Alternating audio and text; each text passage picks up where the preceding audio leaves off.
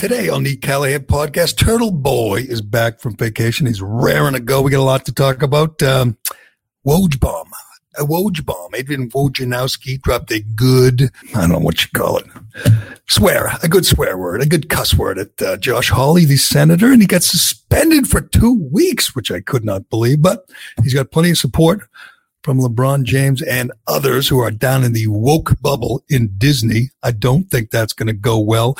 The world, the country is a better place today because the Redskins, I don't think I'm allowed to say that. The Redskins are no more. But, but if you live in Massachusetts, uh, you can go to a driving range and you can get married. You just can't dance. No dancing allowed. Those are the new rules. We'll get to all that. And I don't know if I could say this, but this could be the dumbest thing AOC's ever said. That's saying a lot, I know, but we'll play you why AOC thinks there's so much violent crime in New York City. 15 people shot in 15 hours, including a one year old child. AOC will explain to you why that happened. Uh, we'll get to all that with Turtleboy here on the Callahan podcast, brought to you as always by our friends at DCU. DCU. Digital Federal Credit Union. Why do DCU members love their free checking accounts? It's simple. No monthly maintenance fees, no minimum balances, and no strings attached. What's better is that with, with direct deposit to their free checking accounts, DCU members can get paid up to two days early. Who doesn't like getting paid early? Zero monthly maintenance fees, zero monthly balance. I mean, uh, yeah, zero reasons not to switch. They'll even remove the hassle of switching your direct deposits and automatic payments from your current checking account. Learn more and make the switch today at dcu.org slash free checking, insured by NCUA, membership required. Okay, Colin, let's do this. This is the Gerry Callahan Podcast day. It's a big day uh, in Massachusetts uh, where you can now get married. The governor, the governor said you can get married. I feel like he's like a, he's like that uh, mayor in Footloose or something, saying uh, you can get married now, but you're not allowed to dance. You can have a wedding, but it has to be outside, and there can be no dancing. There can be no bar. There can be no open bar. Those are the rules. Um, I'm not no sure. Where, no, no bar. Period. You can't have a bar, but you can, and you can't have dancing. Imagine going not, to a wedding sober. What the? Not fuck? even not even fast dancing. You can't have fast dancing. Oh. Um, there's uh, libraries are open, but only for browsing. You can browse, but you can't sit down at a table and read a book or you know get out the Encyclopedia Britannica and study things. Uh, you can you can just browse.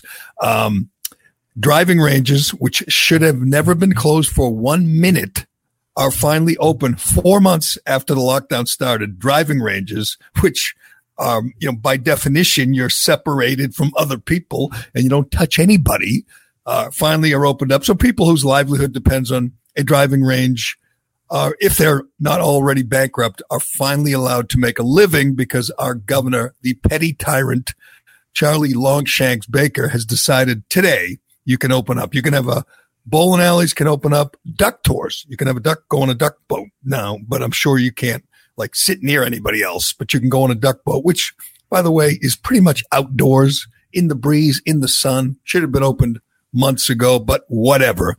It's a big day. So not, anyone who's planning a wedding or um, maybe you can have funerals now too. You're allowed to have funerals. I know you couldn't for months. Well, you can if you get killed by a white cop. that's one way to go. That's uh, that's Turtleboy back from vacation, bringing it. If you're killed by a white cop, you can have a funeral, a, a big one. You can have, in fact, you can have four funerals, and you can have a gold casket, and you can have Al Sharpton do your eulogy if you're killed by a white cop. That's the thing. All these shootings and these murders every day in the city. Now that we've, you know, defunded the police uh, and made it legal to to to loot and burn, is if you like say you have a friend or, or, a relative who gets murdered your first thought has to be please god let it be a white cop who killed him. So I mean, then then people will acknowledge him and remember him and attend the services. And then you find out it's you know whatever a black kid that's the worst possible scenario. or, worst possible scenario. No. You don't want that. Or you know you find out that they were just trying to steal a loaf of bread to um, feed their family. Our girl AOC is that a reference? Our girl AOC bringing it again. It is amazing. If you think you're like elected representative, say you you're in Massachusetts and Ed Markey is, you know, your senator, or you're in uh, Washington and Patty Murray's your senator. There's some dumb, dumb people in the Senate, in the House. Nobody, nobody's in the class, in the league, in the league with um, AOC. No. She, she's, if, I, I don't know, you're going to play this day. Hold on a second. Hold on, I'll set it up because AOC yeah. was asked about the spike in violent crime in New York. 15 people were shot in 15 hours. Over the weekend in Chicago, 56 shot, 10 dead, which is an improvement on the weekend before. 79 people were shot 4th of July weekend in Chicago. And this absolute imbecile was asked about it because she wants to totally 100% defund the police. Just get rid of the, the NYPD. And she said, uh, the spike in crime is just a result of people who want to shoplift a loaf of bread to feed their hungry family. Okay. She thinks that she thinks we're living in like a Dickens tale or something, huh? She doesn't know what that is, Turtleboy. I'm That's sorry. A good point. That's a good point. what that is. She went to BU and uh, cheated off a reamer. So why? But let's back up. Why is this uptick in crime happening? Let's really think about it. Let's think about it. Well, this uptick in crime, you know, the NYPD themselves have um, have told a story that's disproven by their own data. Uh, at first, the NYPD they they went out and they said, okay, this uptick in crime is happening because of bail reform, because of all of these reforms that we had now. Wait, but they just released data a couple weeks ago that showed that out of almost all the people who have been found to have kind of committed crimes, etc., almost none have been re-released um, due to the bail reform. Like their actual crime data from the NYPD, not even independent data. Disproves Can we get to the loaf of bread part? It's coming up. It's coming up. This uptick in crime happening. Well, let's think about it. Do we okay. think it has to do with the fact that there's record unemployment in the United States right now? The fact that people are at a level of economic desperation that we have not seen since the Great Recession? Maybe this has to do with the fact that people aren't paying their rent and are scared to pay their rent. And so they go out and they need to feed their child and they don't have money. So you maybe have to, they're put in a position where they feel like they either need to shoplift some bread or go hungry that night. Um, right. Just to, re- just to recap of, of the 56, I mean, uh, of the 15 shot in 15 hours in New York, one was a one year old child. A one year old child was shot dead, murdered. And this absolute moron says maybe that, you know, maybe the shooter just wanted a loaf of bread. His children were hungry. Uh, and as you pointed out, I think, uh, on Twitter, uh, Turtleboy, she got 72% of the vote in the, uh, in the last uh, primary, correct? Yes, that's correct. Which she, she can't, she can never lose in the general election because she, you know, she's Get in. Yeah, we're going to see 30 years of her, Gerry. Yes, she's going nowhere. She will never run nationally. I mean, for president, vice president, she'll never. She can't, she can't win Senate. Like she's not like no that can be taken seriously on a state level. People in Albany won't like her, but people like this and people like her and Maxine Waters, they come out of terrible districts filled with terrible, dumb people who just they get. This is what they, this is who they elect. So yes. Yes, and, and and in Boston we have Ayanna Pressley. She's going nowhere. But AOC, um, uh, when she's talking about this, literally, I think the news had already broken that a one-year-old child was murdered, and she just dismisses it. Yeah, people are stealing loaves of bread, and she's committed to defunding the cops, to getting rid of the NY. She says it, and people yeah. go, "Oh no!" I was talking to a liberal the other day and they said, ah, they don't mean defunding the police. I'm like, why do you think they don't mean it? This woman has power. She's an advisor to Joe Biden. Yeah, she's like writing policy. Now, why do you think the, the big thing she missed there, which we really shouldn't be surprised about because it's AOC, is that uh, the government has been literally giving people money. People are making more money now on unemployment right. Than they were working. Uh, the government, the safety net's never been bigger. All these people that these hypothetical, imaginary people you talk about, they're all eligible for food stamps and all other sorts of government giveaways and stuff like that. They're not going without because of some. This isn't the Great Depression. Like you're not just on your own. It's not the 1930s anymore. Right. Lyndon Johnson made that net really freaking big, and it's just expanded over the years. And uh, it's like this fantasy world that they live in, where people are literally starving and they have to rob people for bread to feed their children. What Why why are they afraid to pay their rent? What does that mean? no, Gerry? I- Afraid I- to pay the rent? Well, what happens if you pay your rent? Um, but uh, she also, and this didn't matter, obviously in the primary, she also stopped um, Amazon from moving 25,000 jobs into her district. She was against it. She stopped it. And we, you could see why. She doesn't want people to work. She wants them on the dole. She wants them dependent. And they are, as you point out, her district, her district is a hellhole. Uh, we've seen video of it. It looks like, it looks like downtown Minneapolis looks now. You know, it's just, it's just abject poverty, crime, you know, and and those that's her. Those are her people. That's her base. Your base, the non-working class. And you're right. She'll be there forever. She'll be advising President Joe Biden, but she will That's not the take. part is that this guy is basically a. I mean, they're not even hiding it. He's a puppet president. He doesn't know his name. He doesn't know where he is. Half the time, they're just like, let's get this stooge up there because he's he's going to unite the base. Black people like him. They're going to vote for him in large numbers. We need that. So get out here, vote for Biden, and then once he's in, everybody knows it's like the worst kept secret. He does, just give him a freaking lollipop, and we'll write the policy over here, and he'll Yes. just go and sign sign what we tell him to, and life will be good. He's. It's hard to believe, but he's um, all in on the defunding the police now. He's. Oh yeah, definitely. We have to defund. You know, cut back the police or cut the budget or whatever. And you're saying what? Where'd that come from? You were supposed to be the moderate. There's no moderate who thinks we should defund the cops. No. And my favorite, I think my favorite cut over the weekend, my favorite soundbite was uh, Liz Warren. Liz Warren said, "We need new leadership. We need new voices." And then she endorses a guy who's been in Washington for 50 years.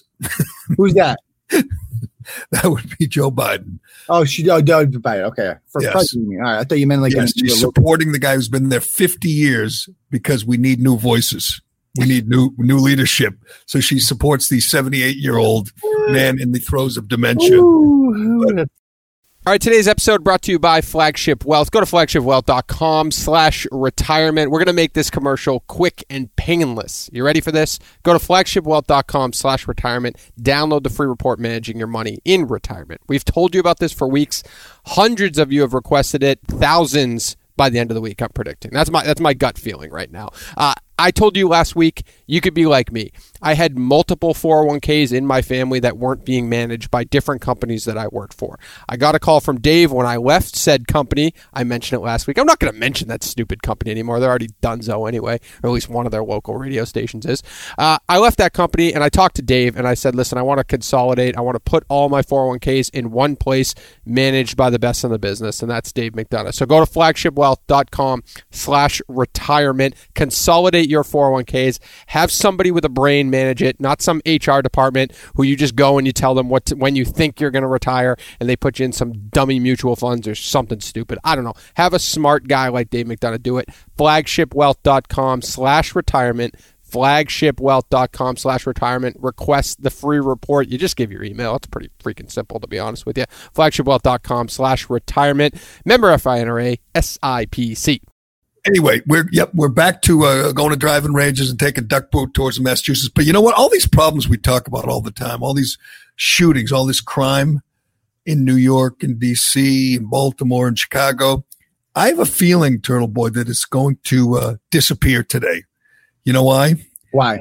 because the Washington football team has officially retired its nickname. It is no longer today, July 13th. It is no longer the Redskins. I don't know if I should even say it. I know this is a podcast, but I'm not sure if she'd even say it. The Redskins are no more. Daniel Snyder, who swore he would never, ever, ever change the name, has bowed to the mob and He's not to the mob. He's bound to the corporate interests. He's he, he- That, those are the mob. Those that's one No, form of the mob. what's really scary about this. For years, we could laugh at these people, Gerry, because they're jokes. They're, you know, they say stupid things. They're in college campuses. They're harmless. We can laugh at them. But now they've grown up and they're on like boards at Nike. Right, and right. companies, And, uh, and they're literally setting policy and they realize that, oh crap, we get to control content now. Like you, you been at this WEEI, like telling you, well, don't say this because it'll upset this advertiser and they might leave and blah blah blah. It's it's a model that needs to go away. I'm telling you, Gerry. I mean, you figured it out. I've figured it out. Other people have figured it out. Uh, very few people, but you can survive. You just cannot be dependent on companies anymore because they're just as bad as the mob. It is frightening, and we'll get we'll get to Nike, but I think what's going to happen today, they're going to say there's no more Redskins, but they're not going to say what the new team name is. According to the Washington Post, I just read this story. The um, the trademarks they have yet to uh, uh, finalize the trademarks for the new uh, name. One story said sources said that it's going to be the Warriors, which is I I think that's funny for two reasons. It's still kind of an Indian thing. It is, and and Steve Kerr, that douche, can't complain. You know, he'll, you know, he probably hates Daniel Snyder, hates the Redskins. Yeah. The problem is they're going to get rid of the logo, which I think they should have kept the logo, called the team the Warriors, and left all these, and left these, you know, these whiners all confused. Like, do they commend him for calling the Warriors or, or not?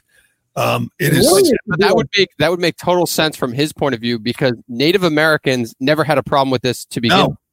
so I think it was uh, it was like two years ago there was a study and it was like six percent of Native Americans were offended by the Redskins. They, have had a million studies in there. Never uh, the Native Americans are never in favor of getting rid of the name. They like it. Obviously, you name a team something to convey, you know, power and strength. That's why you call them the Warriors or the Chiefs or the Redskins. It wasn't a uh, a slur, thought meant to be a slur. I guess it's you know, evolved into a slur and they will change it today or vacate it today. And they're going to, according to uh, the post, uh, Ron Rivera is, is discussing the uh, new name with uh, Snyder and they're trying to get the trademarks on the new name. But I hope it's Warriors. Unfortunately, they are going to get rid of that logo, which is a great logo. Let's be honest. I'm no, yeah. I'm no economics professor, clearly, but isn't this a good thing for them? Because all of a sudden, yeah, I was thinking that too. Right. And, and you don't lose the 500 million dollar sponsorship by FedEx, but all these people are going to come in and buy all new merchandise. I mean, you can, you can play it off like you're upset about it, but at the end of the day, it's a win for the team. I, I mean, you get it right. You get a chance to sell a whole new, but but aren't Redskins things going to be kind of popular now too? I mean, people are going to want to wear their Redskins stuff in defiance, aren't they?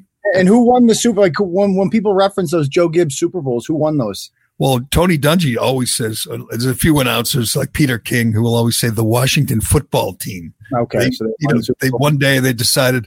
I always have this question, and, and I, will I'll throw it at you, Turtleboy. Like today, uh, we're going to change the Redskins name. Last week, it were a couple weeks ago, it was Aunt Jemima and Uncle Ben's, and um, you know all these things we're doing in the last month when you know in this current can- cancel cl- culture climate what what was the three years ago four years ago five ten years ago aunt jemima was there right? Uncle ben was there. Um, the redskins name was there. Why now? I think i know the answer but what the hell changed? Obviously well, i know the answer. George floyd, george, uh, so so george floyd a guy in, in Minneapolis. He hated the team, Reds. He hated the Redskins name. It's a well-known fact. I used to talk about him all the time. R.I.P. You know, rest, uh, but he he was very upset about the Redskins name. He told me that personally, and he's. I'm sure this is like Trump will say later in his press conference. I hope George is watching us from heaven. Uh, great day for George. Great day for George for the Redskins. so, did he hate Aunt Jemima and Uncle Ben too? He wasn't a fan. He wasn't no, a fan. Not a fan. Not like, a fan. No, it's like I mean, you can say I mean, I don't, I'm not sure anyone ever said they were offended by Aunt Jemima, Aunt Jemima. Did they? Did anyone ever go on record and say that really bothered me? That woman? It's not even a no white people a caricature. It's like a real person or based on a real person. You didn't have to. Black people don't have to be offended by things because white people will be offended on their behalf. Correct. You get this now? What's it's so just like the Native Native Americans with the Redskins. It's people like you know Peter King or uh, Adrian Wojnarowski, who we'll get to. People like that they're offended, but the Native Americans aren't offended. You know, the uh, there's there's not a lot of just black women who were upset about Aunt Jemima or, or, or Uncle Ben, but Peter people like you know you name it, Peter King or any uh, anyone on NBC, MSNBC or uh, Chris Hayes or somebody, they were offended. You know, Mika Brzezinski was offended, but not actual Native Americans with the name or not actual you know black people. It is just strange that three, four, five years ago you know, uh, Peter King could put the syrup on his pancakes, no problem at all. And then one day, because a guy in Minneapolis got killed by a cop, it became offensive. Yes, very, do I have that right? Yes, think of all the ways he's changing the world. I mean, what does any of this have to do, like, uh, with police? Like, what happened in, in, in Minneapolis in that incident? What does any of the changes that have to do? When, when they look back on this, they're going to be like, "What? What did we get out of this? Like, what have we changed? We've made our we've made our neighborhoods less safer. Check, we got that down. Uh, more black people are dying as a result of that. Check. Uh, we have nothing else really. I mean, we got some statues came down, right? That's good. The Redskins came down, right? right. Uh, but ultimately, all the policies remain the same, and hopefully, they don't get rid of qualified immunity. The state senate right now is propose uh, is going to be voting on a bill, and I would urge people to all contact their state senators about this. You don't want the uh, people just throw this word qualified immunity out there. Like we need to get rid of qualified immunity. Nobody's going to want to be a cop without qualified immunity because like Derek, in theory, Derek Chauvin now could be sued.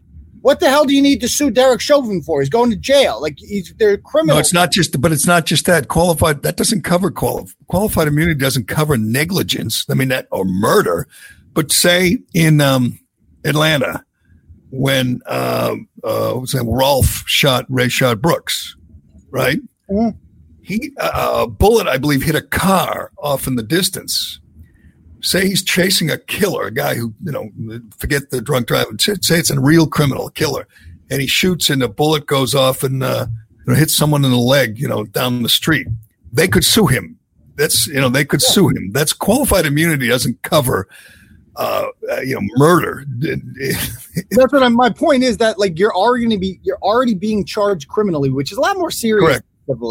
So like like like OJ, he got away with murder, right? But then he lost the civil trial. The same thing would happen with cops all the time. You could be right. found not guilty of a crime. The bar is not high for a civil trial. You're going to lose everything. So why would anybody want to become a cop without that protection? That like I do a dangerous job, I could flip this car over. Like there's a lot of things that could go bad. I don't feel like going bankrupt over that. Right, you're right, and so you have a, a high speed pursuit, and some civilian or you know gets hit by the the car or the police car, then they could mm-hmm. sue the cop as he's trying yeah. to pursue a you know a murder suspect or whatever. Did you see the video over the weekend out of New York City where the cop is fighting with a guy and the guy has the cop in a headlock? And the cop and they're and they're they're cheering for the criminal and they're mocking the cop and it's just disgusting. That's the new life of a cop in New York in AOC's New York. Well, think of this. The cop can't put the suspect in a headlock but the suspect can put the cop in a headlock. And he and, and he brings him down and the cop essentially loses the fight. The punk gets up and takes off and the cop can't go get him you know there's all too much going on and he's you know he's on the ground so the guy you know essentially beats up a cop and runs away as all these people are watching and cheering that's life for your NYPD right now, and that's the that's the situation that AOC is encouraging. You know, disrespect yeah. the cops, get rid of them. Who needs them? Like but if the cop like- had, had brought the guy down with a headlock on video, that cop would be fired today. He'd probably be facing criminal charges if he put the suspect in a headlock, a chokehold imagine this happened to any other profession. Like imagine firefighters were held legally responsible if they got to a fire a minute too late, or if they put it out the wrong way, or if they didn't save somebody's life in time because they went to the wrong floor or something like that. Or imagine as a, as a teacher, right? Like you you were able to be sued by students because they didn't get into the college they wanted to get into, and that's your fault for not educating them. I mean, imagine other professions had to deal with this. Of course, like you should, everybody should have qualified immunity at their work, or else they're going to be afraid to do their job. Yeah, just what we need more litigation. But it is, you're right. It's trendy, as we saw with that idiot Mike Braun from Indiana. It's trendy to try to, uh, you know, placate this anti-police uh, uh, movement, and you see it with with Republicans like that that dope Mike Braun trying to just, you know, appear moderate. You know, let's or those other two idiots that Ron Johnson and the other guy who want to get rid of Columbus Day and get rid of Columbus Day and. Um, and uh, have uh, whatever it's going to be June, Juneteenth. Replace it with Juneteenth. That's the the new trend. But uh, we'll see. We'll see how that goes. It's just going to get worse. I mean, you just feel it. You can tell. This is this eh, eh, you know this I don't know if trend or, or uh, movement to just disrespect cops, not just defund them, but disrespect them and and you know heckle them and you know root for the other guy when the cops are uh, you know in a standoff, you know, or You see it in every day in Portland. Did you see that fat woman or whatever she was, kind of freaky looking woman, and she's yelling at the cop who's in Portland. She's Antifa and she's fat and she's hideous. And she turns around and says, I want your whole family to die. I hope you die. I hope your whole family dies. All on video. And the cops just kind of nudging her because she's trespassing or whatever. And, and it's all on video. And you're saying, this is what they deal with in cities. I'm not saying in the, in the sticks in the suburbs, but in cities, they're dealing with this whole new, I don't know, this, this trend where everybody's just, you know, flips them the middle finger and tells them they hope they die. It's it's disgusting. You're right. They're retiring in droves. I mean, there are there there are cops making a lot of money. We you know Howie Carr writes about this all the time. The state he's making two hundred grand. That's out of control. That's because of the union. I, if they said defund the police union, I'd be all in. You know, let them. Uh, you know, public employee unions, as you know, You are unions, Gerry. You got to think for unions. What's your? If you had a union right now, you'd still be at WEEI. You know that, right? I wouldn't. You're no, like, no, no. like the poster boy for why unions are a good thing. No, that's not true. I was, uh, we were in a union. Once upon a time, we uh, decertified because the union was useless. There were people getting fired all the time. Unions did nothing. I believe me. The I dealt with the union uh, when I was there, and we were unionized, and they were like you, just what you'd expect. They were, you know, they donate their money to the left wing causes, our money to left wing causes. They support left wing politicians. They didn't do shit You for had, uh, a, you had a broadcasters union, correct uh, AFTRA. and why'd you leave? It was a. We decertified. They took our money and did nothing for us. It was Yeah. a terrible union. But you had your job, so they protected your job. They did something. Well, why? Why you thought I should have been fired? No, but you were no stranger to controversy your entire career, and then the union goes away, and now here you are with me. That was ten years later. Ten years, and I, I think it was Ted Sarandis. Somebody got fired. We they they uh, they were all supportive of the union, and they got- got fired, and the union did nothing to protect them. I think it was Ted, and it was like, see, that that was the uh, the death knell because they were like, you guys think the union is going to save you? They're not. They're more concerned with you know with global warming. I think it was called global warming at the time. It's climate change now, but they were more concerned with climate change. And they, we, I dealt with them. The New York office of the union was just a bunch of crazy, radical left wingers out to change the world. They didn't care about the rank and file.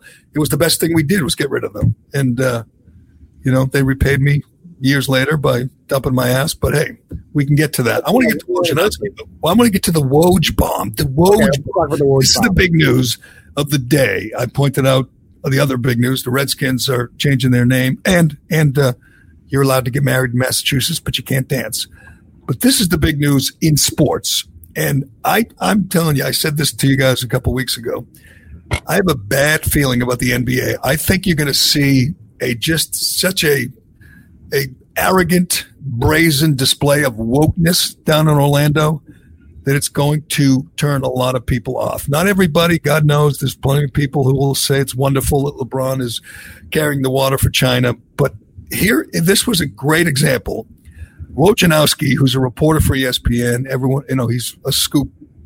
He, he- he's a good scoopster. He's like uh, Adam Schefter. He gets, he breaks news.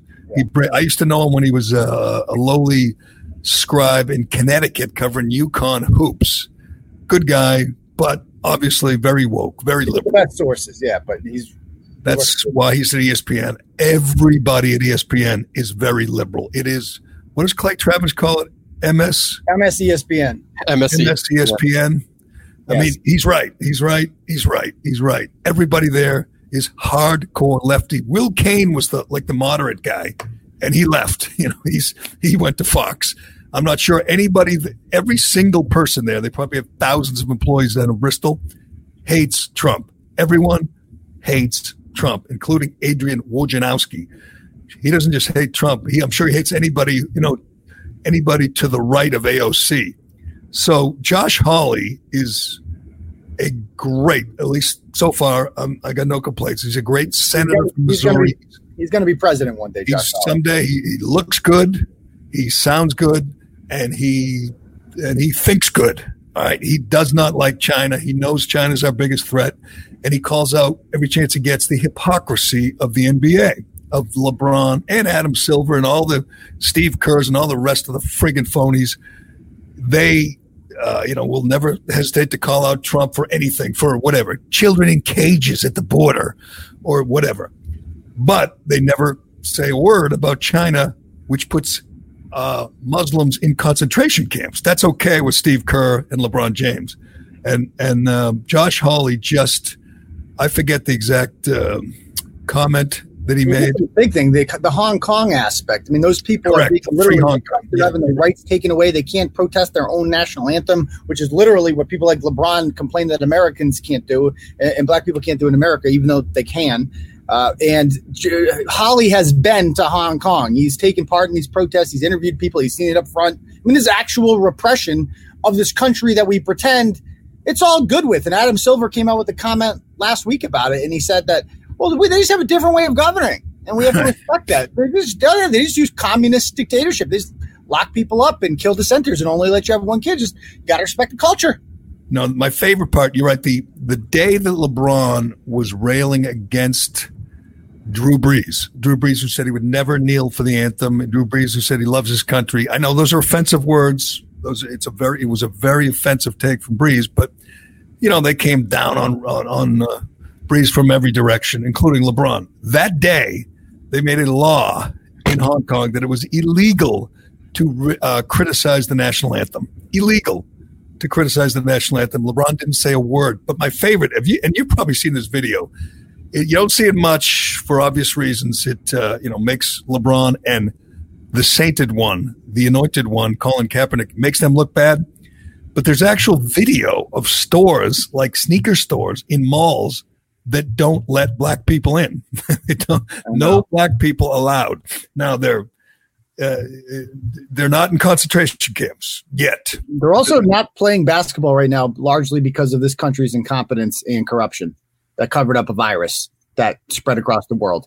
Good point, but but I think when you're talking about Kaepernick and you know, Kaepernick, that all he cares about is you know this the, the mistreatment of African Americans in this country, and he makes his money. He gets paid, you know, to be a martyr by Nike, and in malls, in some malls, in some stores in China, black people can't buy the sneakers that he sells. They're not allowed to, and he doesn't say a friggin' word. Nike doesn't say a word. But so back to Wojnarowski, and this was so bizarre, so out of the blue. But when Josh Hawley, you know, mentions free Hong Kong, because I don't know if anyone, everyone's aware of this, but NBA guys are going to have little slogans on their jerseys. Uh, well, not all of them, not LeBron, but l- most players are going to have little slogans. Cullinane went over these the other day. They're stupid. And what's the what's the best one? Economic. Uh, uh, most people are choosing group economics to wear on their jerseys this season. Group- I hope. I hope that's What what does that mean? That sounds like a project you do in group, school. what, group economics man that's a strong statement that is a bold statement group so you What get to have mean?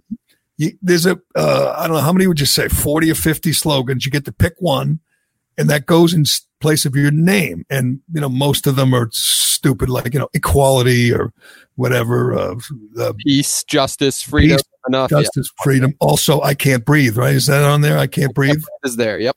um, you know, good woke expressions. LeBron, by the way, is not going to participate. He's going to have his name. Do you know why? I know you've been on vacation, Turtleboy. Do you know why LeBron's not going to put a slogan on there? I was told it was because he was not involved in the input. He, he was mad. They didn't check with him first. They just came out with these That is- slogans. That's and the most were- LeBron thing ever. It's not that he's upset that you're not putting the right messages out there. It's that you didn't consult with him. He has to be in charge of everything because he's fucking LeBron. So yeah, so so he, the league did this, and they thought they were doing the right thing, and all these woke lefties would be applauding them. LeBron said, "It was just a player." Last I checked, just a player.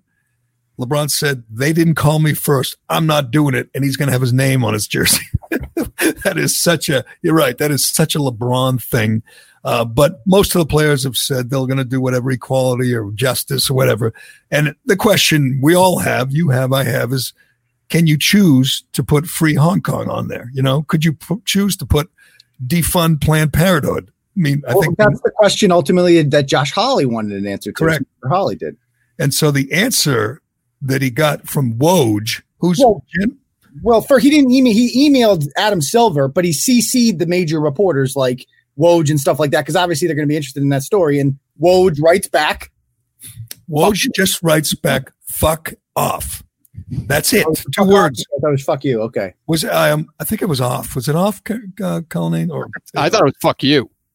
um, just check it quick. But Yeah, it's, it's fuck you. It's fuck you. Yeah. fuck you. I'm sorry, fuck you. So it doesn't matter. But anyway, this is a guy who only, as far as I could tell, I stopped following him because it's boring. Just you know, D League transactions and all, all these. All it is is little transactions that his sources give him. There, yeah, you're right. I'm sorry, fuck you. Says, um, says Wojnarowski to um, Senator Josh Hawley. Bizarre, bizarre by any definition. Response. Why do you think he sent that? Say that again. Why do you think he sent that? What about because the letter itself is strictly, you know, it's asks legitimate questions. Why do you think he wrote "fuck Well, you"? two reasons. He's beholden to China, just like LeBron and you know Steve Kerr. They know how much money, they know how important China is.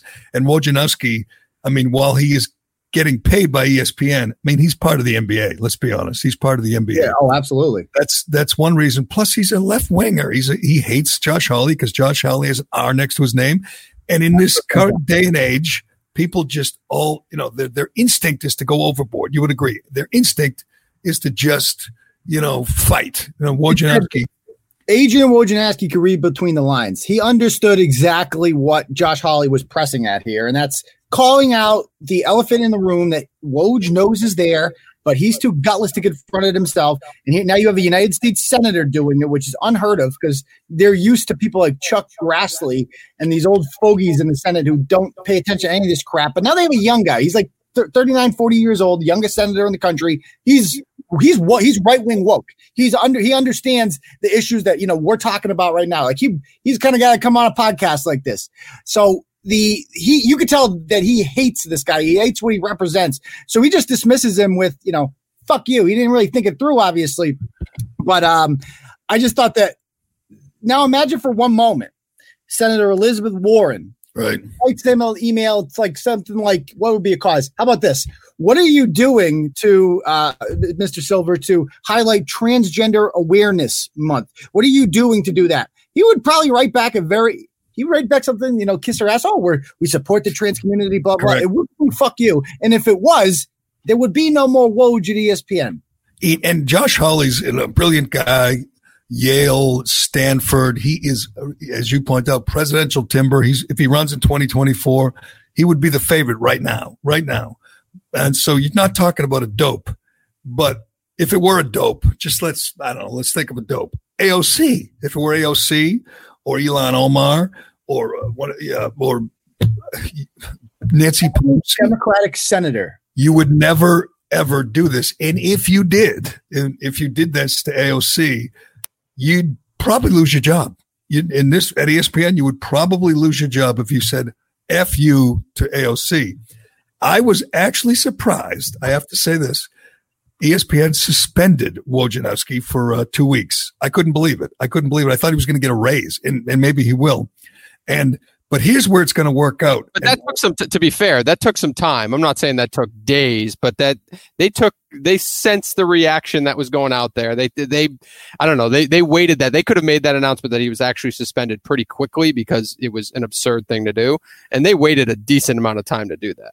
I mean, they, I was almost thinking like, is is is he really breaking rules? I mean, this is how you're supposed to treat Republicans if you work at ESPN, right? I mean, this is this is what they expect from you. So immediately, immediately he got support from his colleagues. One of these women uh, anchor hosts, uh, SportsCenter women said, "I stand with uh, Woj," and of course, of course, LeBron had to chime in. LeBron tweets, "Free Woj, free Woj." So in the long term, this is really going to work out for Wojnarowski. You watch in two weeks, he will have every scoop. Not that he didn't have most of them already, but the boys, you know, LeBron and you know whatever Kerr and the rest of them will take care of Woj because Woj proved that he hates not just doesn't just hate Trump, he hates all Republicans. So he's one of the good ones. what was what was going on through his head? By the way, like what's his mental state? He types His mental "fuck you."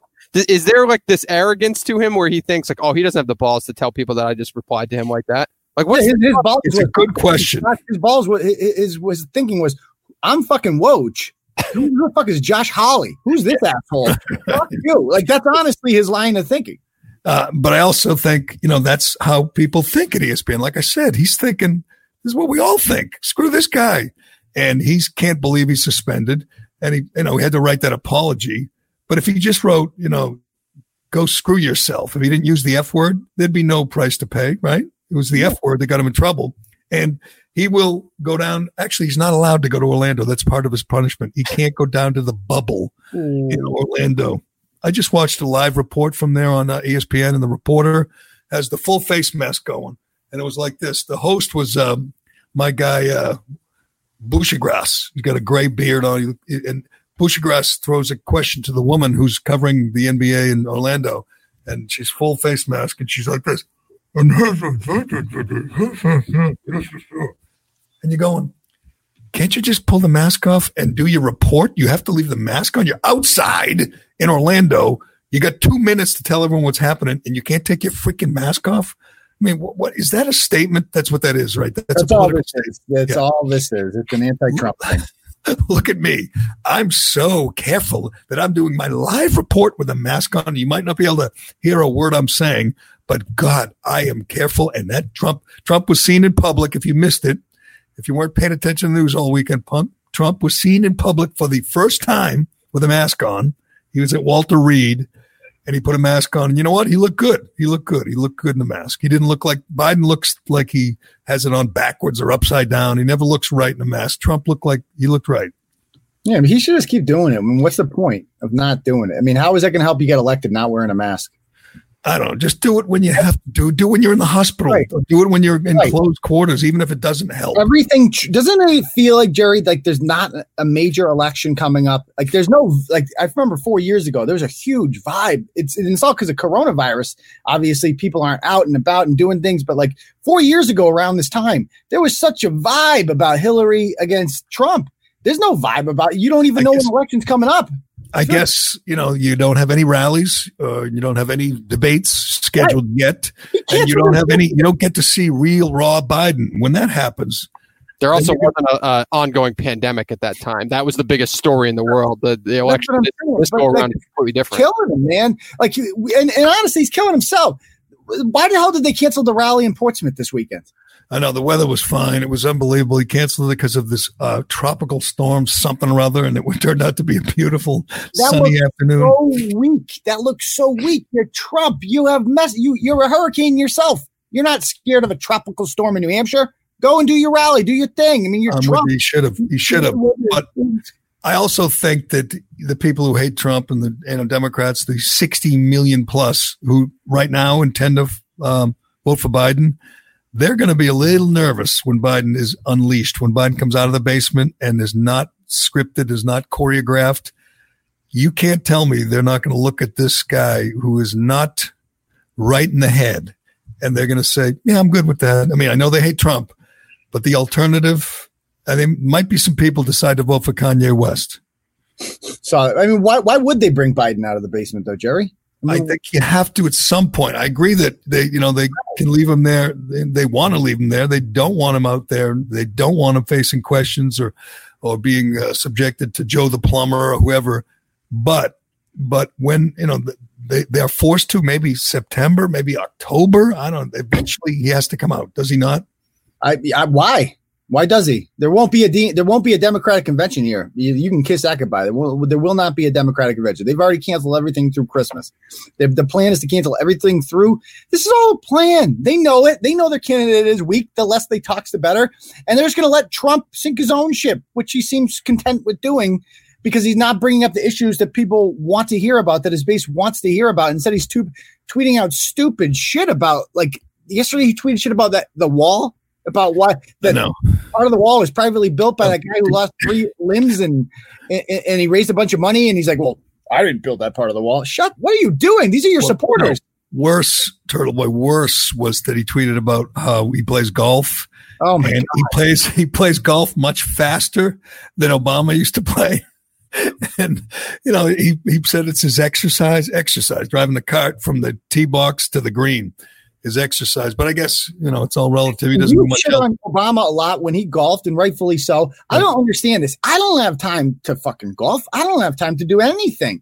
Yet the president of the United States, the leader of the free world in an election year, has all this time to golf. I never thought. I, I always thought like it's not that not asking that much to not golf. When when Bush gave up golf because of you know the war, he put he put us in the war and mm-hmm. he, he, gave up golf. I, I commended him. You got things to do, more important things to do. If you need, you know, exercise, you know, jump on a, a, a exercise bike or something, or go on the treadmill you don't have to golf. I think Trump feels like he has to. It's the only thing he does. That's, but there's no urgency there. It's like, dude, right. you're losing right now. Like you need to win. You don't have time to golf. Everything you should be doing right now should be centered around winning in November. And it seems like you're just taking it for granted because you assume the silent majority is going to show up in Pennsylvania, Wisconsin, and Michigan once again. And it ain't going to happen, dude. You need to give them something to vote for. And he doesn't play golf. You ever notice he never plays golf with his kids? I mean, he's got. Yeah, his, his seven foot son his seven foot son yeah. who's 14 now. You yeah. never see him. In fact, have you ever seen him do anything with Barron?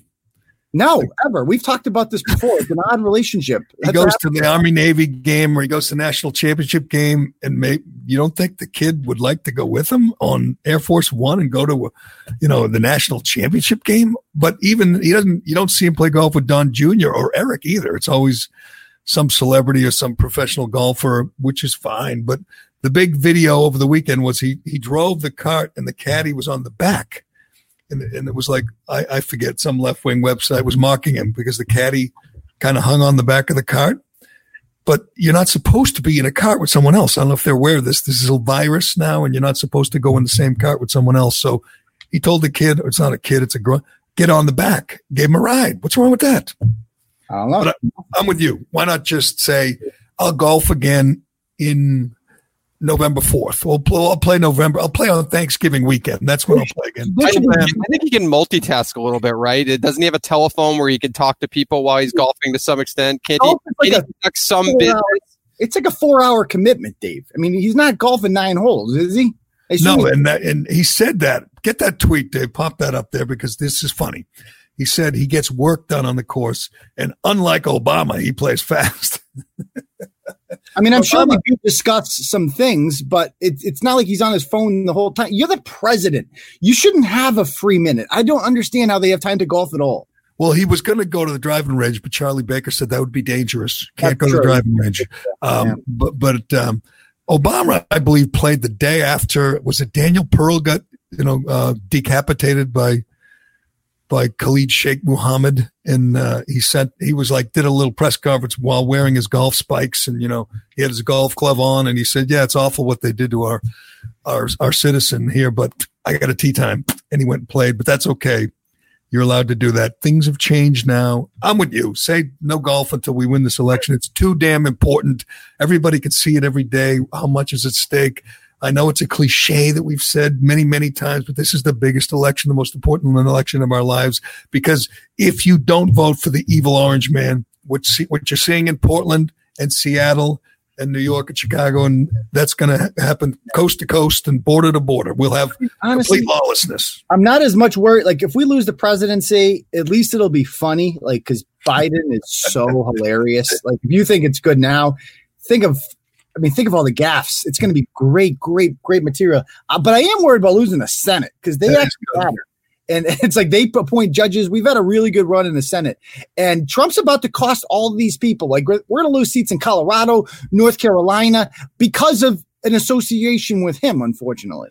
Well, and I'll give, you know, the Democrats credit. They fight dirty. We know that the Russian thing was all made up. We know the Kavanaugh rape stories were all made up. They have a playbook and there is nothing beneath them. Nothing. That's why I think in the next four months, get ready. There's going to be something else. Uh, they, they tried with the Russia thing. They tried with Ukraine. Didn't work. Didn't fly. You know, with, uh, you know, Julie Swetnick and, and Avenatti, they tried to destroy Kavanaugh. Didn't work. In the next four months, I don't know what it's going to be. It's going to be, you know, a, uh, what did uh, a dead girl or a live boy? Well, you know, Trump will be a story about him being being, uh, I don't know, somehow involved in something. Get ready. It's yeah, going to happen. It's going to be ugly.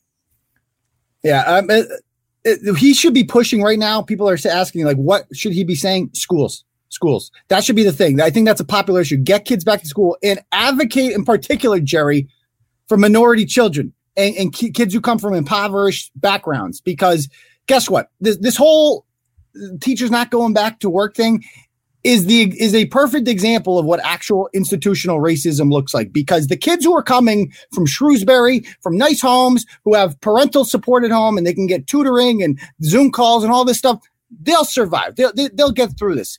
It's the kids that are coming from poor homes that don't have the structure, they don't have the parental support, their, their parents are addicted to drugs, they're in jail, whatever. They need school. School is not mandatory uh, because we just want to make it mandatory. It's mandatory because it's really freaking important for kids.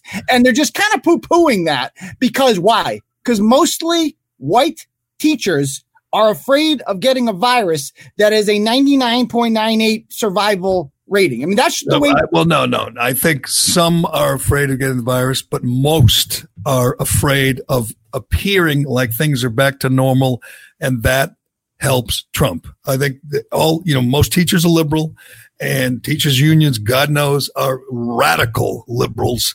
They want to continue the the epi- the pandemic. They want to continue the lockdown as long as possible because it helps Biden and hurts Trump. Oh.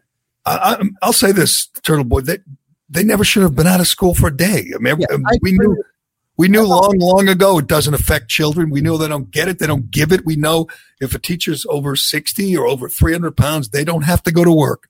Fine, they can stay home. But a teacher who's 37 or 32, young and healthy, should be in the classroom. We all know it. Anybody who says, you know, uh, you know, they're, they're putting kids at risk is either ill-informed or intentionally uh, uh, misleading because they know if everyone goes back to school, goes back to college, high school, kid, then it appears the country is back on track. And that's what Trump needs above all else. He needs to appear like we're getting back to normal. We're getting back to school and work and everything's good again. Yeah, That helps him. They, you know, you know what these teachers unions are like. You I know, do, their and I was in one. priority, I was- number one priority is bringing down the big bad orange man. No, well, the the the union itself, I suppose, is a left wing organization. But individual teachers, Gerry, I've talked to a lot of teachers. They want to get back to work. If I was still teaching right now, like I didn't like summer that much. I, I was anxious to get back to school in late October. If I had gone six months, which this will be six months with no, I would be fiending to get back into the classroom because it was my passion. I love doing it, and most teachers love doing their job. Right? Believe it or not, I know you think they're all just a bunch of union acts. No, most teachers actually love doing their job. They like it. They wouldn't sign up for this job um, if, they didn't enjoy the, you know, helping kids learn or whatever. Uh, so how can you not want to get back in the classroom? That's what I don't understand for teachers. How, how do you not have this insatiable desire to do your job? And don't give me this whole like, well, this, I could get it and then I could give it to grandma. Guess what? That could happen to cops, firefighters, every single other person out there. So what is your excuse? And we know, we know so much more now. I mean, if you don't know that this doesn't kill children, then you're an idiot. I mean, maybe you shouldn't be teaching at all. If you're really that ill informed, if you really have not kept up with the news, then, then what you, you got no excuse.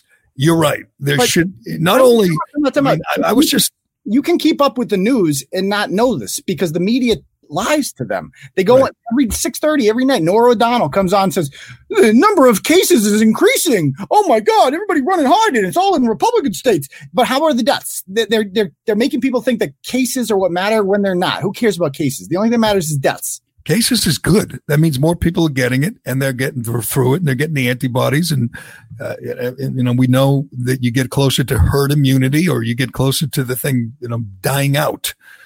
Cases is good. There's no problem if you have more cases. If they're not dying, if they're not on ventilators, who cares? If they're 20 years old, that's why when, when all these Black Lives Matter protests spread the virus, I didn't care. They're not they're not killing people. They're just getting the sick and they're getting better. In some cases, they don't even know they have it.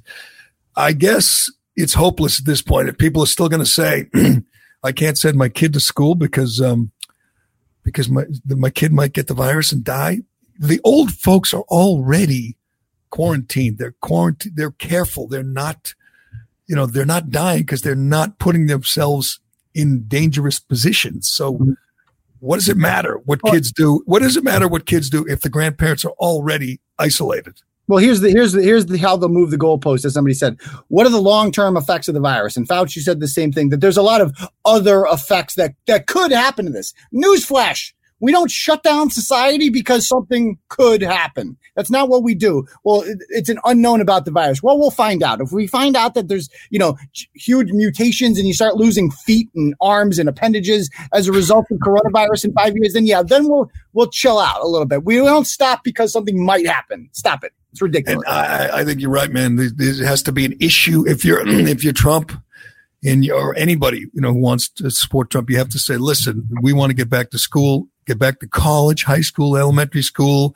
And the Democrats, you know, they're they're against it. They want to uh, keep this lockdown going forever because anybody with half a brain or any common sense knows that you can't keep kids out of school any longer. It's been ridiculous already that these kids aren't learning. They're not interacting. We already see the numbers of, of like, I was reading this morning that is it over? I think it was under 30 overdoses. There's, there's like four times as many people died of overdoses than died of the virus during yeah. the last four months. I mean, there, as you know, there's domestic violence, there's drugs, there's uh, you know, alcoholism, there's all kinds of uh, ancillary, you know, the things going on that are just uh, unaccounted or that, that, just don't matter. Hell, you want to see the uh, the deceit you get from the media. Look at the coverage of Andrew Cuomo. That guy is he Republican? He's out of office already. He's in jail. Seventy-two percent approval rating for his COVID handling. COVID handling. So sixty-three hundred uh, elderly uh, senior citizens in New York are dead because of him. He killed sixty-three hundred people and he has a 72% approval rating. Now, I realize many of the people who approve are stupid, but others are reading whatever, the New York Times, Washington Post, they read, they're watching CNN, they're saying, oh, isn't he wonderful?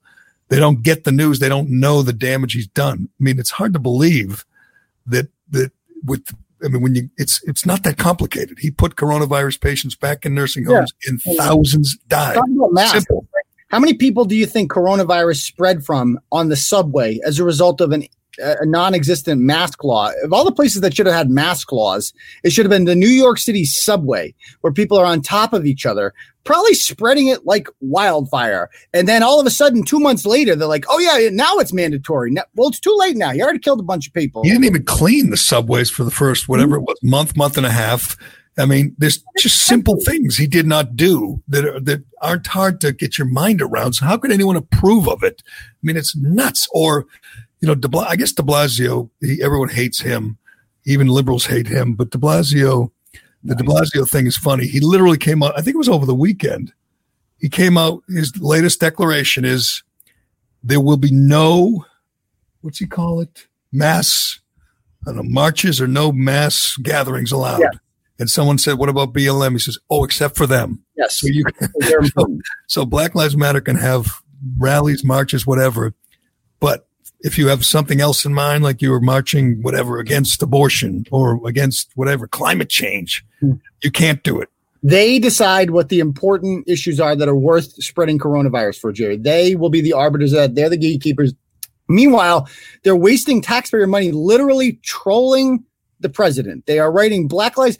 If Black Lives Matter is this thing that should unite us, right? Then why why would they write it in front of Trump Tower? I mean, what a dude! And why would you bring Al Sharpton, that charlatan, down? That's that right. Al Sharpton and De Blasio together wear their masks and painted yeah. the words, the yellow words, in Black light in front of Trump Tower. Again, uh, I don't have to do this every day, but Black Lives Matter is a Marxist organization that wants to end capitalism. In fact, they were in one of the rallies this weekend. I think it was in DC. They were selling, was it DC or New York? They were selling abolish t-shirts, Black Lives Matter that said abolish capitalism. so they're not hiding, but idiots like de Blasio and, and Sharpton or charlatans were painting the words in front of Trump Tower, defacing the, the street in front of Trump Tower. Like if you say and there's some organizations, I think Judicial Watch is suing for the right to mm. paint their own things, you know, Why not? I mean, it's a political message. Why why is one political message sanctioned and the other one isn't? I think you know why. Because Black Lives Matter is uh, is special. Is special. Um, uh, is that one of the slogans for the? It must be for the NBA's. Just if they want to have just Black Lives Matter on their shirt, can they do that? Yeah, I mean, yeah, Black Lives Matter is the the first approved statement on the. Uh, is it really? Yes. I don't know if you kept up with this one, but this woman Rosenberg is it Susan Rosenberg? I tweeted about it. She is on the board of directors for Black Lives Matter. She was released. Uh, she was, I believe, her uh, sentence was uh, commuted by um, was it Obama or Clinton? I don't know. They both Obama uh, commuted like seventeen hundred uh, sentences or pardons. She was a terrorist. She was a terrorist. She was sentenced to like fifty years for blowing up things, and and she got out in sixteen years. Now she's on the board of directors for Black Lives Matter. She is a terrorist, and they are.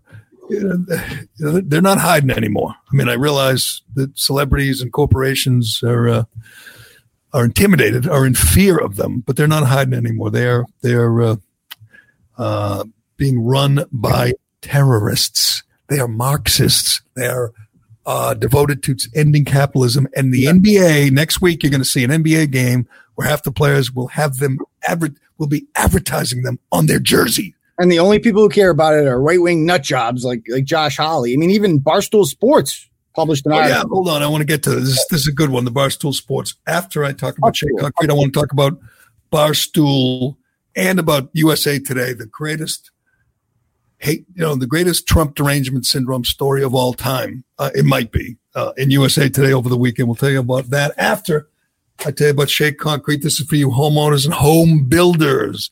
Did you know my brother-in-law Greg has a huge selection of precast concrete steps? Of course you knew that. I've been telling you about that for a while, but I'm going to tell you again. Whether you're building a new home or you need to replace an old stair to improve your old home, improve the value of your old home, this is for you. Shea has great values with designs for any home available in concrete or you can customize with beautiful stone, granite, or brick. Uh, I like stone, blue stone. That's what I recommend. Blue stone. A new staircase can dramatically upgrade the front entrance of your home. In most cases, they can remove your old stairs and have you walking up your new front steps within hours. And just like that, just like that, within hours, your house is more, worth more. Your house looks better.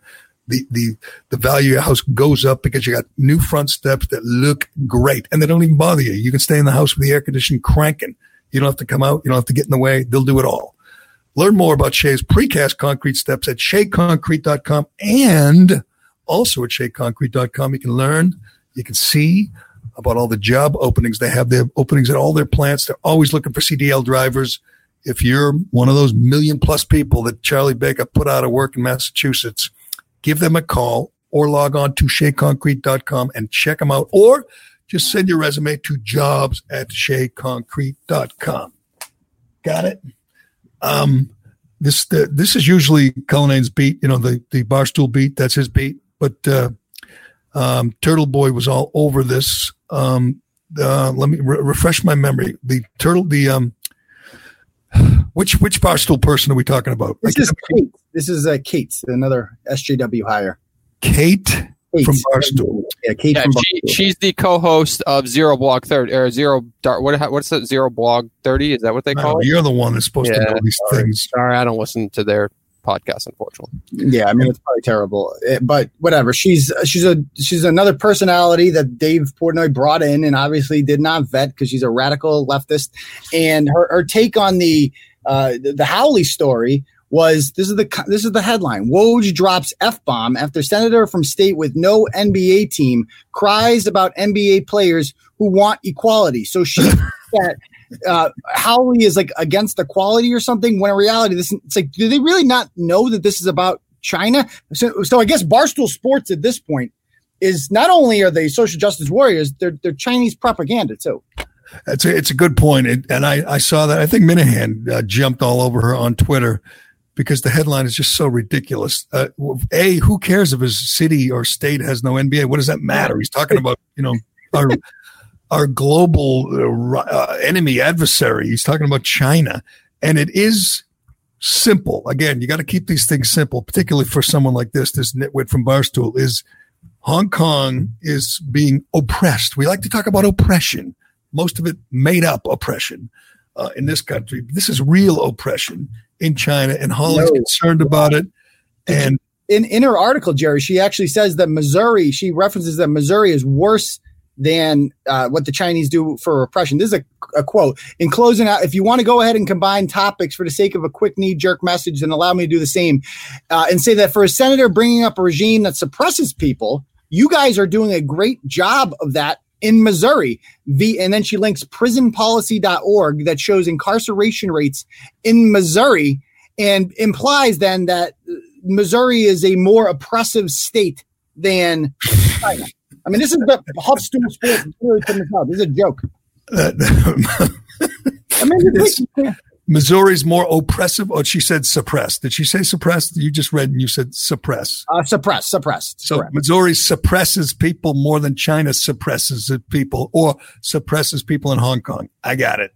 Yeah, I got it. I mean, I'm people- telling you, maybe it's just wishful thinking, but I think there's this NBA experiment, and uh, it'll probably pull the plug off as soon as you know someone tests positive for the virus. But this NBA experiment in Disney is not going to go well. It's not going to go well. It's going to appear literally, you know, uh, they're in a bubble, but it's going to appear figuratively that they're in a bubble where everybody, you know, hates the president. Everyone thinks America is racist and everyone thinks, you know, systemic racism is the biggest problem we have and oppression and all that. And we're going to look and say these arrogant, you know, these pompous, spoiled brats like LeBron and Curry and Kerr, and, and it's going to leave a bad taste in people's mouths. Who was the, who was the ESPN guy who went off on that? Who did a video on that? Um, I'll, I'll look it up. It was some ESPN analyst who actually had a good, who had a good rant about how awful some of these NBA players who look just complaining about the ball. Well, Whitlock's been writing. Jason Whitlock with Outkick has been writing about it like on a daily basis, and he's been great. He's been the voice of reason, the, you know, pushing back against this social justice mob and it's going to feel like that's what they all that's what they are you know they're the social justice mob gathering in in uh, Orlando to I don't know celebrate the life of George Floyd. Is that what you think they're going to be doing, Turtleboy? Maybe. I, I, what are the what I'd like to know more from the NBA is that we shut this all down when Rudy Gobert and Donovan Mitchell and then later Marcus Smart they all got the bug right. So what what happened with them? I mean, I'd like to hear about that. How how sick did they get? Were they in bed? Were they were they in the hospital? I have a feeling I know the answer is not much happened to them because it's not a disease that should be represent a threat to anybody who's in good enough shape to be in the NBA. Right.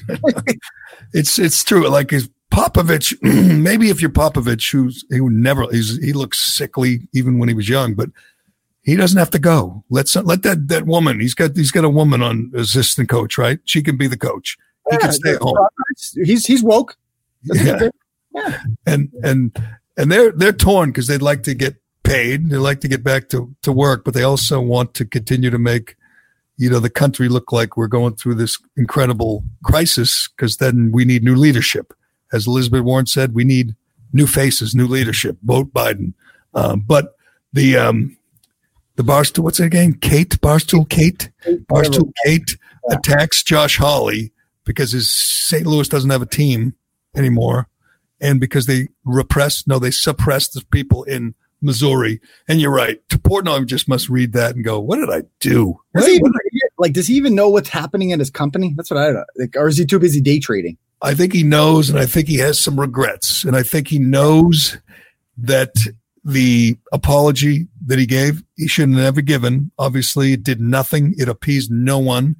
And I think he knows that that, you know, you know, we always talk about your base, you know, your, your base, his base was disgusted with that apology, with that, that mea culpa he gave after the, uh, the video of him singing a rap song came out. He should have just come out and said, like he always does, said, I'm not apologizing. All I did was sing a song, you know, yeah. sing a stupid rap song but people respect him more for it. Who cares about these whiny little babies that you employ? They're not going to quit. Call their bluff. Say, you know, tell them to fuck off if they don't like it. You're the boss. He can't. Uh, you know, he's in. A, I'll say this: if you're Portnoy, I guess he could. You're right. He could. But if he fired that guy, not Brandon, Brandon, is it Black yeah. Brandon? What's his name? No, no need to fire. No need to fire. Just say, hey, do what he did later on. Say, fuck off if you don't like it. Like he this did, is- but they're not going to quit because if they if they get fired, then they could sue him or make right. it look bad. And it looks bad. It looks bad if you fire him. So just right. make make it life so on. Do what they did to Costanza when, when he had to remember that episode of Seinfeld where he had to crawl through a vent to get to his office. Like make life miserable for them there so that they quit. These whiny little babies, they're hurting your brand. But I tell you what, the next, you know, the next black guy, the next woke black guy that applies for a job with Portnoy is going to have a tough time because he's like, he looks back and said, "Why did I hire this guy? He's sticking, you know, he's shivving me in the back. He's bad mouthing me, and he knows I can't fire him. or I should say he can't. He could, but he knows it would look bad. Why wouldn't he hire Jason Whitlock? I don't know. It's a great hire though. That that outkick Clay Travis hired Jason Whitlock away from Fox. He's been How much- writing. How much do you think Whitlock commands for a salary? I don't know, but I think he's a part owner in that. Wouldn't you say, Cullinane, that he's Oh yeah, he definitely he definitely has equity in it. And, and he's launching a podcast soon. And I mean, he th- according to Clay Travis, that they've just exploded, and it seems almost attributed solely to him. I think it's largely to do with Barstool. I mean, the, the, the success of Outkick, eh, because Outkick is now the only sports related blog that calls out this kind of hypocrisy. Because obviously, you can't, can't, can't count on Barstool to do it. They're a joke. It's a good point, and I think Clay Travis knows that. That's why he celebrated when ESPN named their new morning show. Uh, get rid of Golic and Wingo and added uh, Jason Williams, Keyshawn Johnson, and some other guy. He knows it'll be super woke.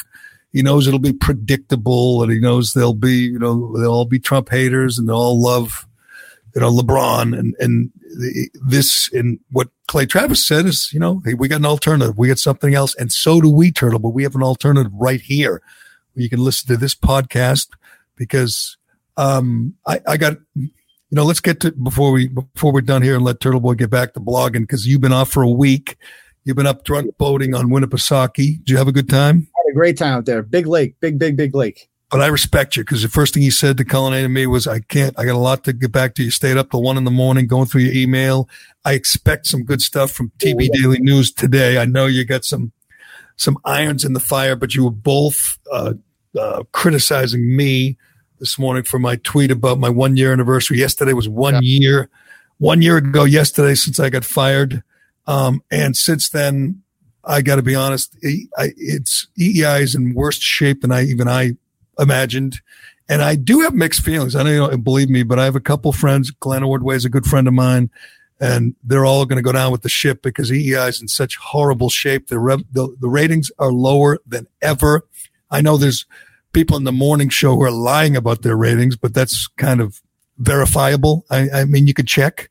As I said, as I texted one of my old colleagues, I said, anytime you want, go ahead and tweet out the rankings because they claim to be number one in some made up demo. Just co- totally made it up.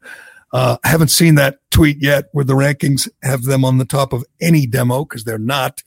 But the ratings are lower than ever. The revenue is like non-existent. They're literally calling my brother-in-law, asking him to come back to EEI, which is kind of comical.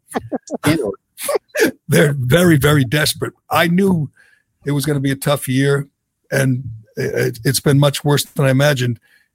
Here's here's some breaking news that might interest only you, Cullinane. But I got an interesting text the other day, Friday, Friday or Thursday, from uh, one of my old uh, co-hosts, Okay. um, one of my old crazy co-hosts. As you know, I had two of the craziest ever, and, and for a long stretch, I had Dino, and then I had Kirk. This was not from Kirk. This was from Dino, who I don't, I'm not in touch with anymore. He's retired, and he said, "Can you imagine how long would we last today?"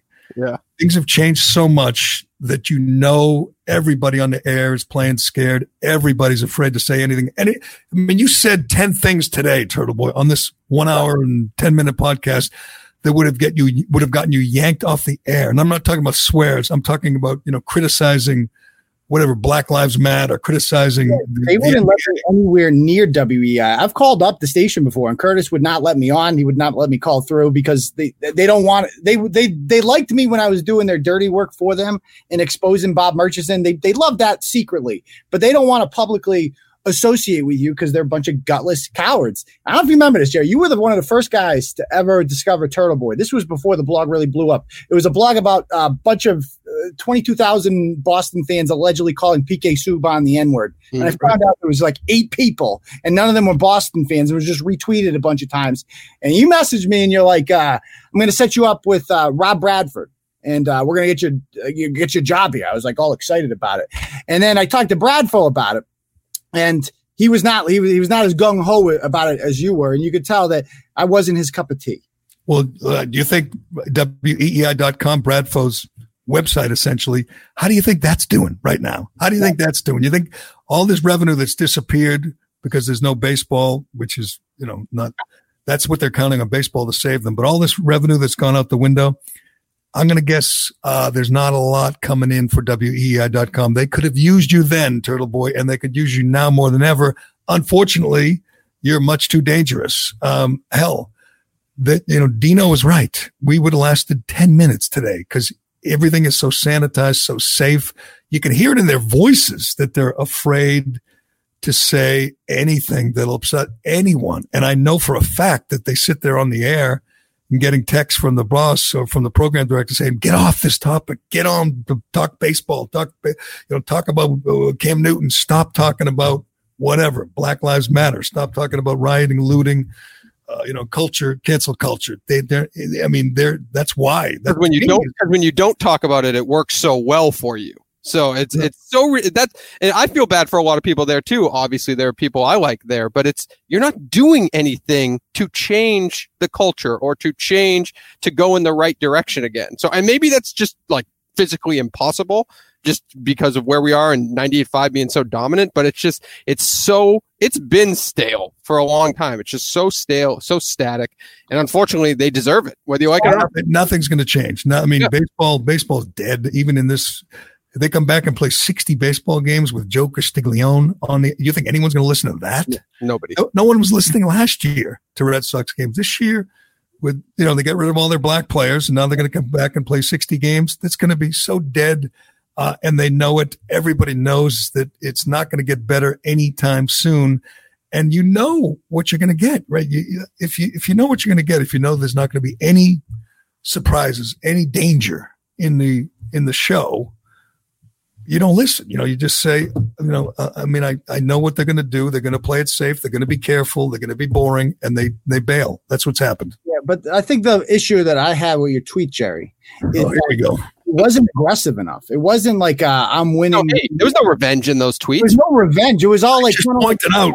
Well, I pointed out that the station has hit record lows in revenue and ratings, and the mob the mob led by Murchison and the Globe destroyed a once great station. Yeah, but that's still a whiny tweet. It's still saying like, "Oh, well, this is not fair." Like this is no, what no. What you, want?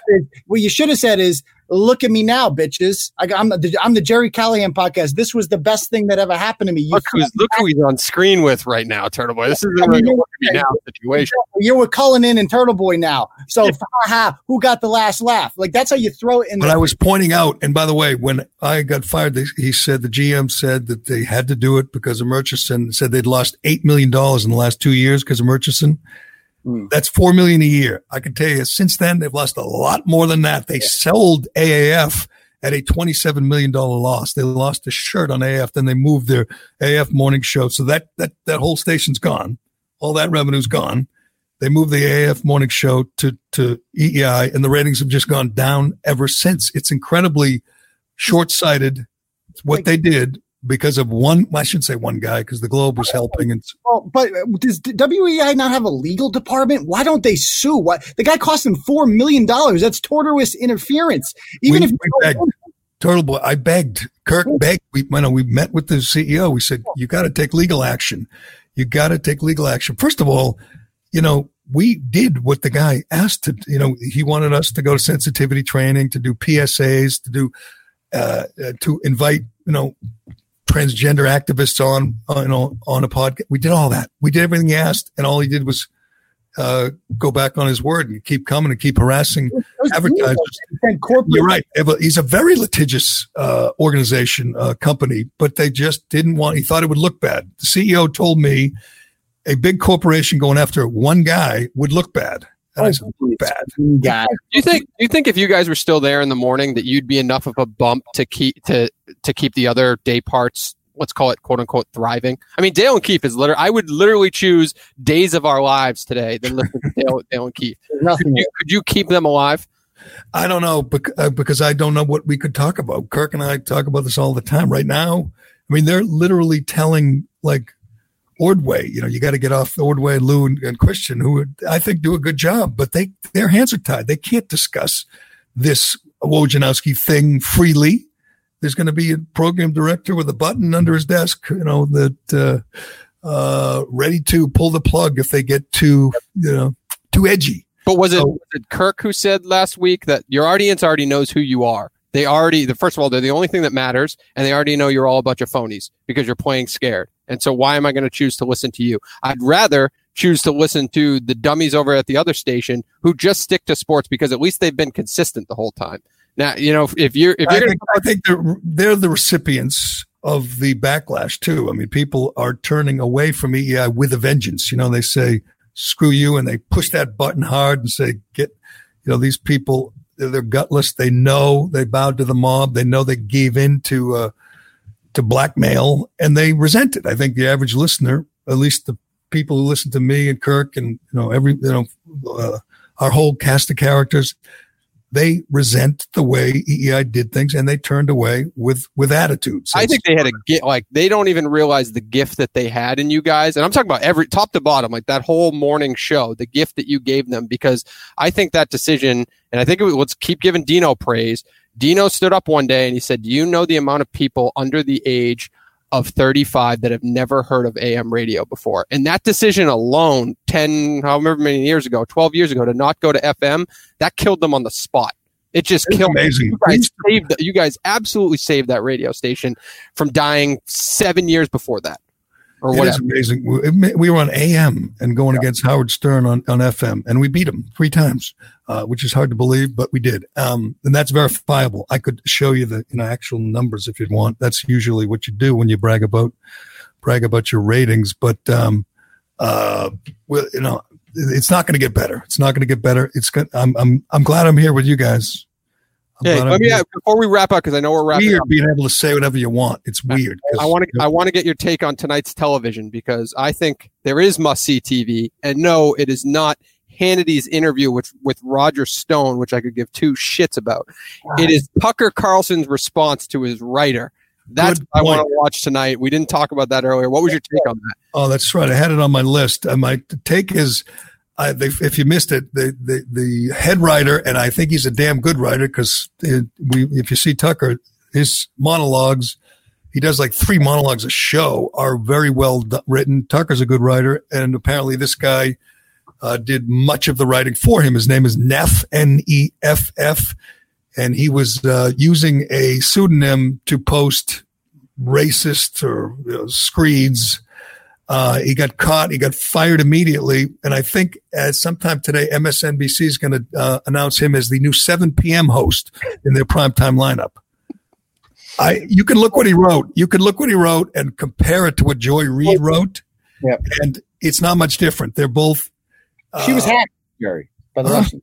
She was hacked by the Russians, though, wasn't right, she? right, she was hacked. I mean, the stuff she wrote was, you know, blatantly homophobic, and then she said she didn't write it, and which she obviously did. And it's one thing to be able to survive that. I mean, hell, Brian Williams is on that station, Al Sharpton is on that station, but not only did she survive it, she's going to be the 7 p.m. host. That's kind of a primetime spot in the best political season of our lifetimes for that kind of job. She's going to get you know paid real money and she's going to have a real high profile job despite the fact that she's on record as essentially having uh, real problems with gay people i would say. Yeah.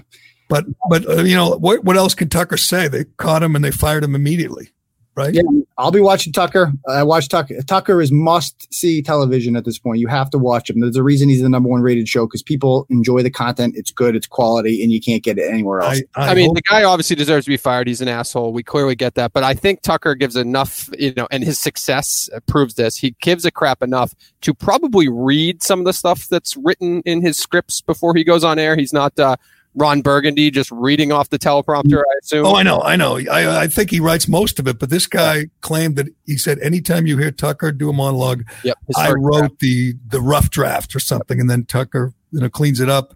It is a lot of work. I mean, you know, Tucker works his ass off too. I'm glad he's it's paying off, but he's going to be so important for the next four months. You know, uh, I would say the same thing if you're a if you're a liberal, you probably feel the same way about Chris Hayes or Rachel Maddow, but everyone's going to be turning to him when they all get focused on the election, whenever that is, September, October. He's going to, uh, you know, influence a lot of people, which is good. It's good news. I wish, I wish he were on the ticket. I wish he were the top of the ticket. I wish he were running for president now instead of 2024. But, uh, I, I never got to the, um, damn, I, I should have got to that earlier, but I never got to the USA Today. If you haven't seen it, they said Trump uses a Nazi symbol Oh, on that, his campaign stuff. And it turns, and by the way, they did a fact check and they said, it's true. It is a Nazi symbol. It's an eagle. It's an eagle. It's the same eagle the Navy has, you know, on all their uniforms. It's the same eagle that everyone in Washington has on whatever their stationary. But USA Today says we fact check it. It is a Nazi symbol. That's how crazy some of these people are. They want You and Reader can have a nice spirited discussion about that tomorrow, Gerry. Yeah, yeah, yeah. That's how cra- they want Trump to be a Nazi so badly they can't they can't control themselves. But that was pretty stupid. But anyway, we'll look forward to some uh, some fine blogging today from uh, Turtleboy back from vacation and raring to go. TBDailyNews.com. A follow on uh, Twitter at Uncle what At real Uncle TB.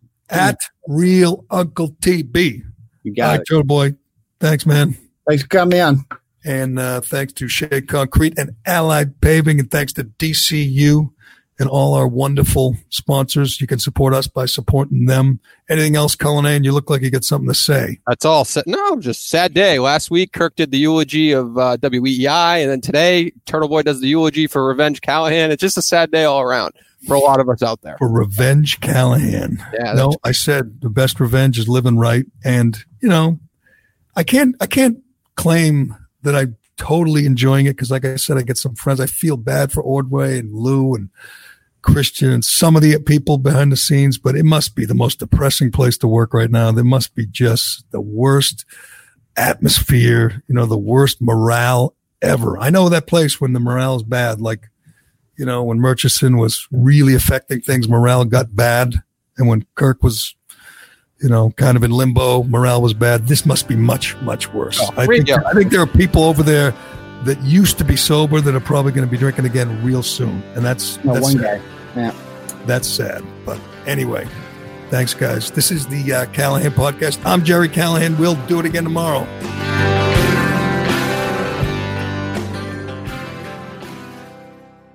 Why am I stopping? You- No one else stops. I don't. I can I go home? The Gerry Callahan Podcast.